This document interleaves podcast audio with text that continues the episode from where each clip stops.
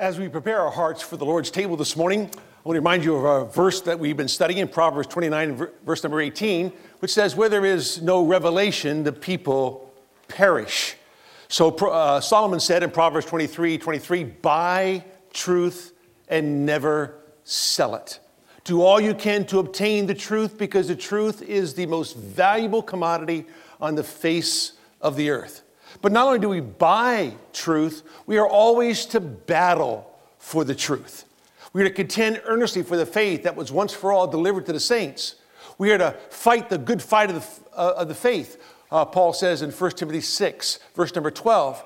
So we are to buy truth, we are to battle for the truth, we are to build on the truth. The Bible says in Acts 20, verse number 32, I commend you to God and the word of his grace, which is able to build you up. The church is a pillar and foundation of the truth. And from that truth, we build our lives. Uh, the Bible says in Psalm 127 unless the Lord builds the house, they labor in vain who build it. And how do you build the house? Proverbs 24, 3 and 4, with knowledge, wisdom, and understanding. It's all about the truth. You got to buy the truth. You got to battle for the truth. You got to build on the truth, but you must believe in all that the truth says. You must believe everything that God says in His Word. Because the revelation of God reveals to us who He is, it shows us what He does. And that's what we've been looking at for your life and for mine. We are never to back down from the truth. We are always to bow before the truth because the truth is given to us by the God who is true. And so, therefore, we've seen that the Word of God is so important that God's Word eh, reveals to us how He shields us and how He shepherds us, how He satisfies us, how He sustains us, how He strengthens us.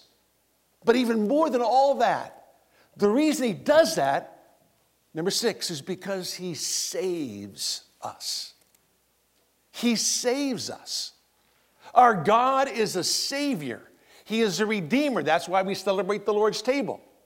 It's a reminder of His memorial name that He is a Redeemer, a Deliverer, a Rescuer, a Savior of His people. That's why when they left Egypt, it was a, a, a, a physical deliverance from Egyptian bondage to symbolize the spiritual deliverance that God would give all of his people who believe in him from Satan's bondage. We're set free to live for the glory and honor of our King. It's true, where there is no revelation, the people perish. Without the Word of God, the people will perish. We know there's general revelation by looking outside the stars, the mountains, the grass, the sun, the sky, everything about the universe is general revelation that exposes God to everyone. But the specific revelation, God's inspired word, explains God to everyone. It explains him in such a way we know who he is, who the God of the universe is. We know his name because he's given us his name in his word. And so we celebrate him. But is it not true that where there is no revelation, the people perish? Romans 10 17, faith cometh by hearing, and hearing by a word concerning the Christ. James 1 tells us that we've been brought forth by the word of the living God. Peter tells us that we're born again with an incorruptible seed, the living and abiding word of God. Without this revelation, people will perish. And so, yes, God shields his own. Yes, God secures his own, sustains his own. He is the one who strengthens his own and satisfies his own. But more than that, he saves his own. That's why he can shield them, protect them, shepherd them, because he saves them. Which brings us to a very important question What does he save us from? That's very important. Because if you look at most churches in America, most evangelical gospel presentations, they'll tell you that he, he saves you maybe from a a purposeless life, to give you a purposeful life. He saves you from feelings of, of insecurity to, to, to make you now feel secure. He, he saves you from all kinds of inadequacies to now somehow make you feel adequate in and of yourself. That somehow He does all these things for you today, but not give you the truth of what He actually saves you from. The Lord God of the universe, He saves you from Himself. He saves you from God as judge when you embrace Him as your Savior and your Lord. The question was asked in Luke chapter 13 as Jesus was passing through from one city and village to another, teaching and proceeding on his way to Jerusalem. He's about to go and, and die on Calvary's cross. And someone said to him, Lord, are there just a few being saved? Are there just a few being saved? Now, why would the question be asked? It would only be asked because there were so few true conversions. There were so few people really following after Jesus. Oh, I'm not talking about the crowds that gathered around because he was popular, because he was the greatest thing going because of his healing ministry. Oh, no, I'm not talking about that. People gathered for that. They gathered to be fed because they were hungry. They would gather to be healed because they were sick. But when it came to a true conversion, there was a question Is there only a, a few being saved? And the unfortunate thing is, is that salvation is not about what you feel in this life. It's about what you'll face in the next life. You either face God as Savior and embrace eternity with Him, or face God as Judge and spend eternity in hell away from Him. And so it's very important that you understand what it means that without a revelation, the people perish. The revelation of God and His saving, miraculous work. And the interesting thing is that when Jesus is asked this question, He doesn't say, You better pray this prayer, or you better walk this aisle, or you better come to the seventh verse of just as I am, or you're in big trouble. In fact, he says something, listen to this, so incredibly different than what we normally hear, it should raise all kinds of red flags in your mind if what he says does not ring true in your life. In other words, what Jesus says is so incredibly different than what we normally say when we present the gospel that we think that what Jesus says is wrong and what we say is right. But we've got it wrong because Jesus is the master evangelist. He didn't get it wrong, he got it right. So, what did Jesus say? He said, Strive to enter through the narrow door, for many, I tell you, will seek to enter and will not be able. When was the last time you heard that in a gospel presentation? Strive to enter. Agonize, agonizomai, which means to, to fight. It's used in 1 Timothy 6. It's used three times by the Apostle Paul. You got to fight to get into the kingdom. You say, wait a minute, hold on now. I thought salvation was by grace through faith. I thought all I had to do was believe in Jesus, I'm in. Oh, who told you that? You didn't hear that here. You didn't hear that from anybody who preached the true gospel. You see, we have heard the gospel presentation wrong for so many years that when we hear Jesus say it, we think Jesus is wrong because we think we are right. But Jesus isn't wrong. Can't be.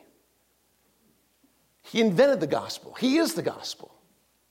Everything about the gospel is around Jesus. Strive to enter through the narrow door. For many, I tell you, who are the many? Well, if you go back to Matthew chapter 7, it says this, verse number 13 Enter through the narrow gate. For the gate is wide and the way is broad that leads to destruction. And there are many who enter through it. For the gate is small and the way is narrow that leads to life, and there are few who find it. The, the road to hell is a broad road that actually says this is the way to heaven, but it's a road of destruction. Satan doesn't paint the road to hell with fire and brimstone. He paints it with false teachers and a false gospel to think you're on the narrow road, but in reality, you're not. So Jesus says, you got to enter through the narrow gate. It's a narrow way. And there are how many? Few that be that find it. So when you come to Luke 16, someone asked the question Jesus, are there only a few being saved? And Jesus says that of the few of Matthew chapter 7 who find the narrow gate, listen carefully, the many of the few who get there, even fewer get in. Now, how does that sit with your gospel presentation? How does that set with what you have believed about Jesus? Of the few that get to the gate, the many of those few will never get in. You know why? Because they don't want to pay the price to enter glory. What's the price? What shall a man give in exchange for his soul? It's my life for God's life. You see, I'm giving my life away. That's why, over in, in the ninth chapter of Luke, Christ had already said this.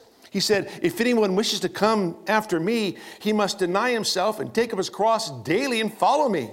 For whoever wishes to save his life will lose it, and whoever but whoever loses his life for my sake, he is the one who will save it.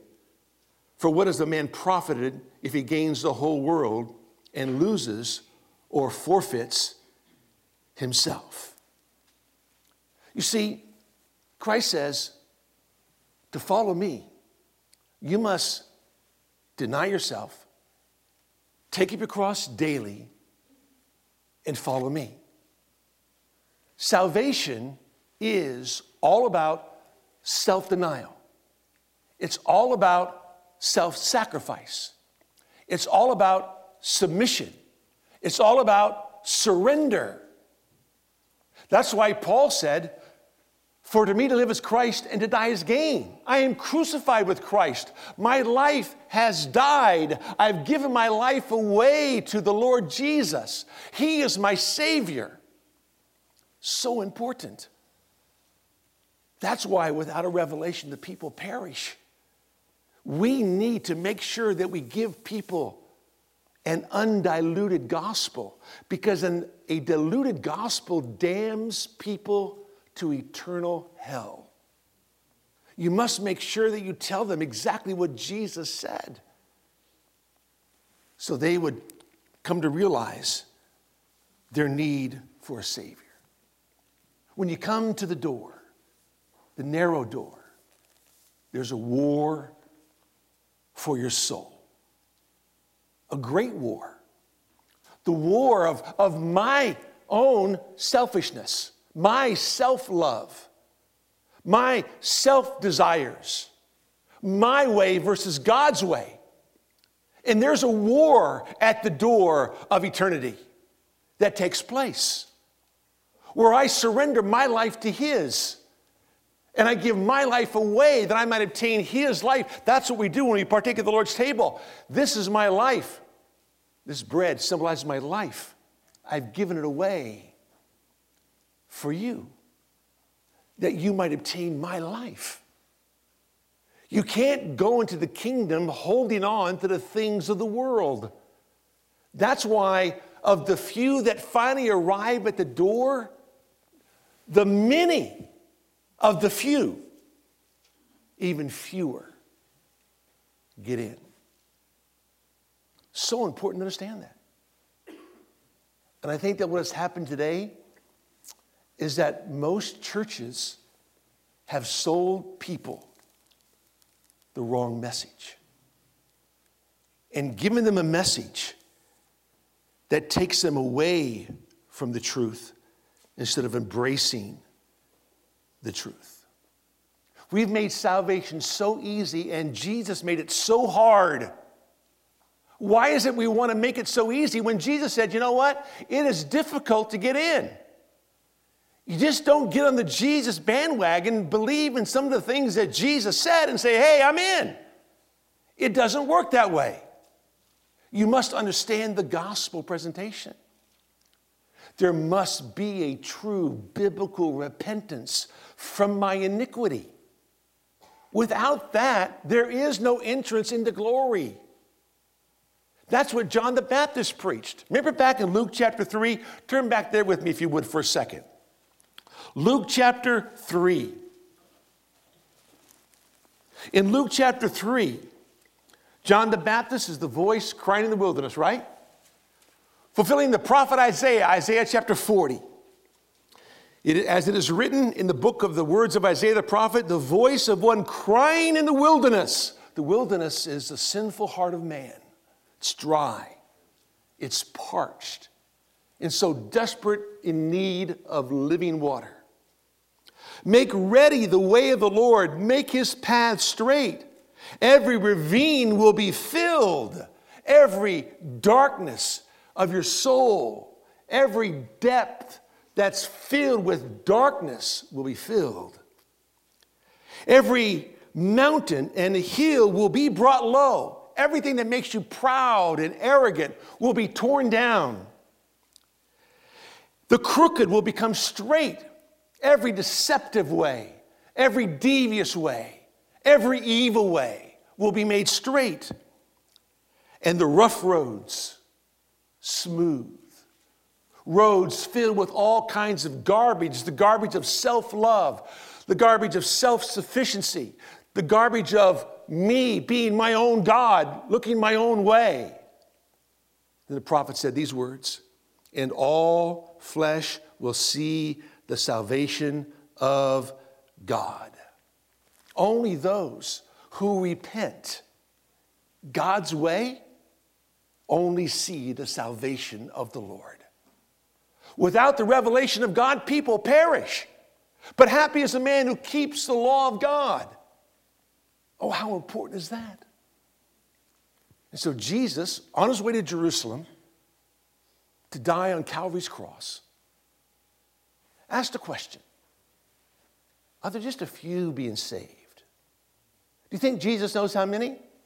I believe so. I know so. He knows the exact number. He doesn't give a number. He says, You better make sure you're in. Strive to enter. Why do you strive to enter? Well, he tells you in chapter 12 do you suppose that I came to grant peace on earth? I tell you no, but rather division. For from now on, five members in one household will be divided three against two, and two against three. They will be divided father against son, and son against father, mother against daughter, and daughter against mother, mother in law against daughter in law, and daughter in law against mother in law. I've come to divide families. I've come to divide human relationships because relationship with me is more important than any earthly relationship. And I've come to divide those. And when you come to the door, if you're one of the few who finds the door, of that few, many will never get in because most are unwilling to give up a physical relationship. It means more to them than their eternal destiny. And God says, I've come to divide families. Are you good with that? He would say over in Luke chapter 16, look at this. Verse number 16 The law and the prophets were proclaimed to John. Since that time, the gospel of the kingdom has been preached, and everyone is forcing his way into it. Whoa! What do you mean you're trying to force your way into the kingdom? I thought you just waltzed into the kingdom. I thought you just kind of fell on a cloud into the kingdom just because you believed a, a, set of rules about Jesus or saw some commandments about God. I believe in God. I believe in Jesus. Just kind of waltz my way right into heaven. Jesus said, No, the gospel of the kingdom is being preached. And guess what? People are forcing their way in. Why? Because there is a battle going on, and the battle's for your soul. The battle's for your soul. And there's a war that takes place in the inner part of a man. It's the war that says, Will I, am I willing to lose my life that I might live? Or am I willing to keep my life and lose? For what shall it profit a man if he gains the whole world and forfeits his own soul? And then over in Luke chapter 14, before that, Large crowds were going along with him, and he turned and said to them, Hey, it's so good to have you. Come on down. Let me do a few more miracles for you. Let me feed those of you who are hungry. Those of you who are thirsty, guess what? I'll give you some water. That's not what he said. Large crowds, thousands of people. Not a couple of hundred here, a couple of, we're talking thousands of people. We're talking drones of people following Jesus. He's the greatest show on earth. Of course, you're going to follow Jesus. He heals everybody. So, what's he say? Anyone comes to me and does not hate his own father and mother and wife and children and brothers and sisters, yes, and even his own life, he cannot be my disciple. He cannot be a follower of me. He cannot be one who enters my kingdom. And then he says this Whoever does not carry his own cross and come after me cannot be my follower, cannot be my learner, cannot be my disciple. For which one of you, when he wants to build a tower, does not first sit down and calculate the cost to see if he has enough to complete it? Otherwise, when he has laid a foundation and is not able to finish, all who observe begin to ridicule him, saying, This man began to build and was not able to finish. Or what king, when he sets out to meet another king in battle, will not first sit down and consider whether he is strong enough with 10,000 men to encounter the one coming against him with 20,000? Or else, while the other is still far away, he sends a delegation and asks for terms of peace. So then, none of you can be my disciple who does not give up all his possessions. If you're holding on to the world, if you're holding on to people in the world, if your physical family means more to you than me, if what you own means more to you than me, if who you are means more to you than me, you're not getting in. Can't. Because that would mean that there wasn't true biblical repentance. And what is repentance? It's renouncing my life, my sin, my way, and embracing all that God is and following Him. It's turning around, going one direction, turning around and going back to follow Christ, to serve only Him. That's true biblical repentance. And that's what God demands from His people. A.W. Pink who preached for many years. In 1937, he was isolated for 12 years in Scotland by himself because nobody ever wanted him to come preach at their church or conference ever again. Because he preached this message. He died in isolation. 12 years of isolation because no one wanted to hear the message of the cross. We love the cushy, comfy, cozy Christianity. Nobody likes a cross bearing Christianity. But there's only one kind of Christianity it's a cross bearing Christianity. So Mr. Pink says these words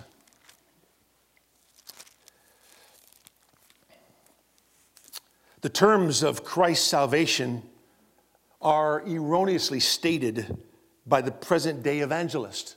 Remember, this is 1937. With very rare exceptions, he tells his hearers that salvation is by grace and is received as a free gift, that Christ has done everything for the sinner and nothing remains except for him to believe, to trust in the infinite merits of his blood. And so widely does this conception now prevail in Orthodox circles. So frequently has it been dinned in their ears so deeply has it taken root in their minds that for one to now challenge it and denounce it as being so inadequate and one sided as to be deceptive and erroneous is for him to instantly court the stigma of being a heretic and to be charged with dishonoring the finished work of Christ by inculcating salvation by works Salvation is by grace and by grace alone. Nevertheless, divine grace is not exercised at the expense of holiness, for it never compromises with sin. It is also true that salvation is a free gift, but an empty hand must receive it, and not a hand which still tightly grasps the world. A heart that is steeled in rebellion cannot savingly believe, it must first be broken. Those preachers who tell sinners they may be saved without forsaking their idols, without repenting, without surrendering to the lordship of Christ, are as erroneous and dangerous as others who insist that salvation is by works and that heaven must be earned by our own efforts. Oh, he was so right. So right. And over the course of time, the gospel has become more and more diluted. Churches become filled with all kinds of people. And we tell them, come on in. Yeah. You believe in Jesus? You're in. When in reality, what does it mean to believe in Jesus? What does it mean to have faith in Christ? What does it mean to, to receive God's grace as a gift of eternal life? Can never happen apart from repentance, a gift that God grants to those who come to Him by faith, right? Faith is a gift, grace is a gift, repentance is a gift, belief is a gift. It's all a gift. So if it's a gift, it makes no difference what God demands. Because if it's a gift that God grants, whatever the demands are, those who have received the gift meet the demands because it's been granted to them by the Father above. So important. A true biblical repentance from iniquity leads leads to number 2 a vital realization of the urgency but that's for next week let me pray with you father we thank you lord for an opportunity to look into your word this morning, as brief as it is, to be able to examine our own lives in light of what your word says. Our prayer, Lord, is that no one would be here today without ever having forsaken their life to embrace their Father's life. Our prayer, Father, as we partake of the Lord's table, we would be reminded of the great sacrifice in order for us to enter into glory. For that we are grateful. In Jesus' name, amen.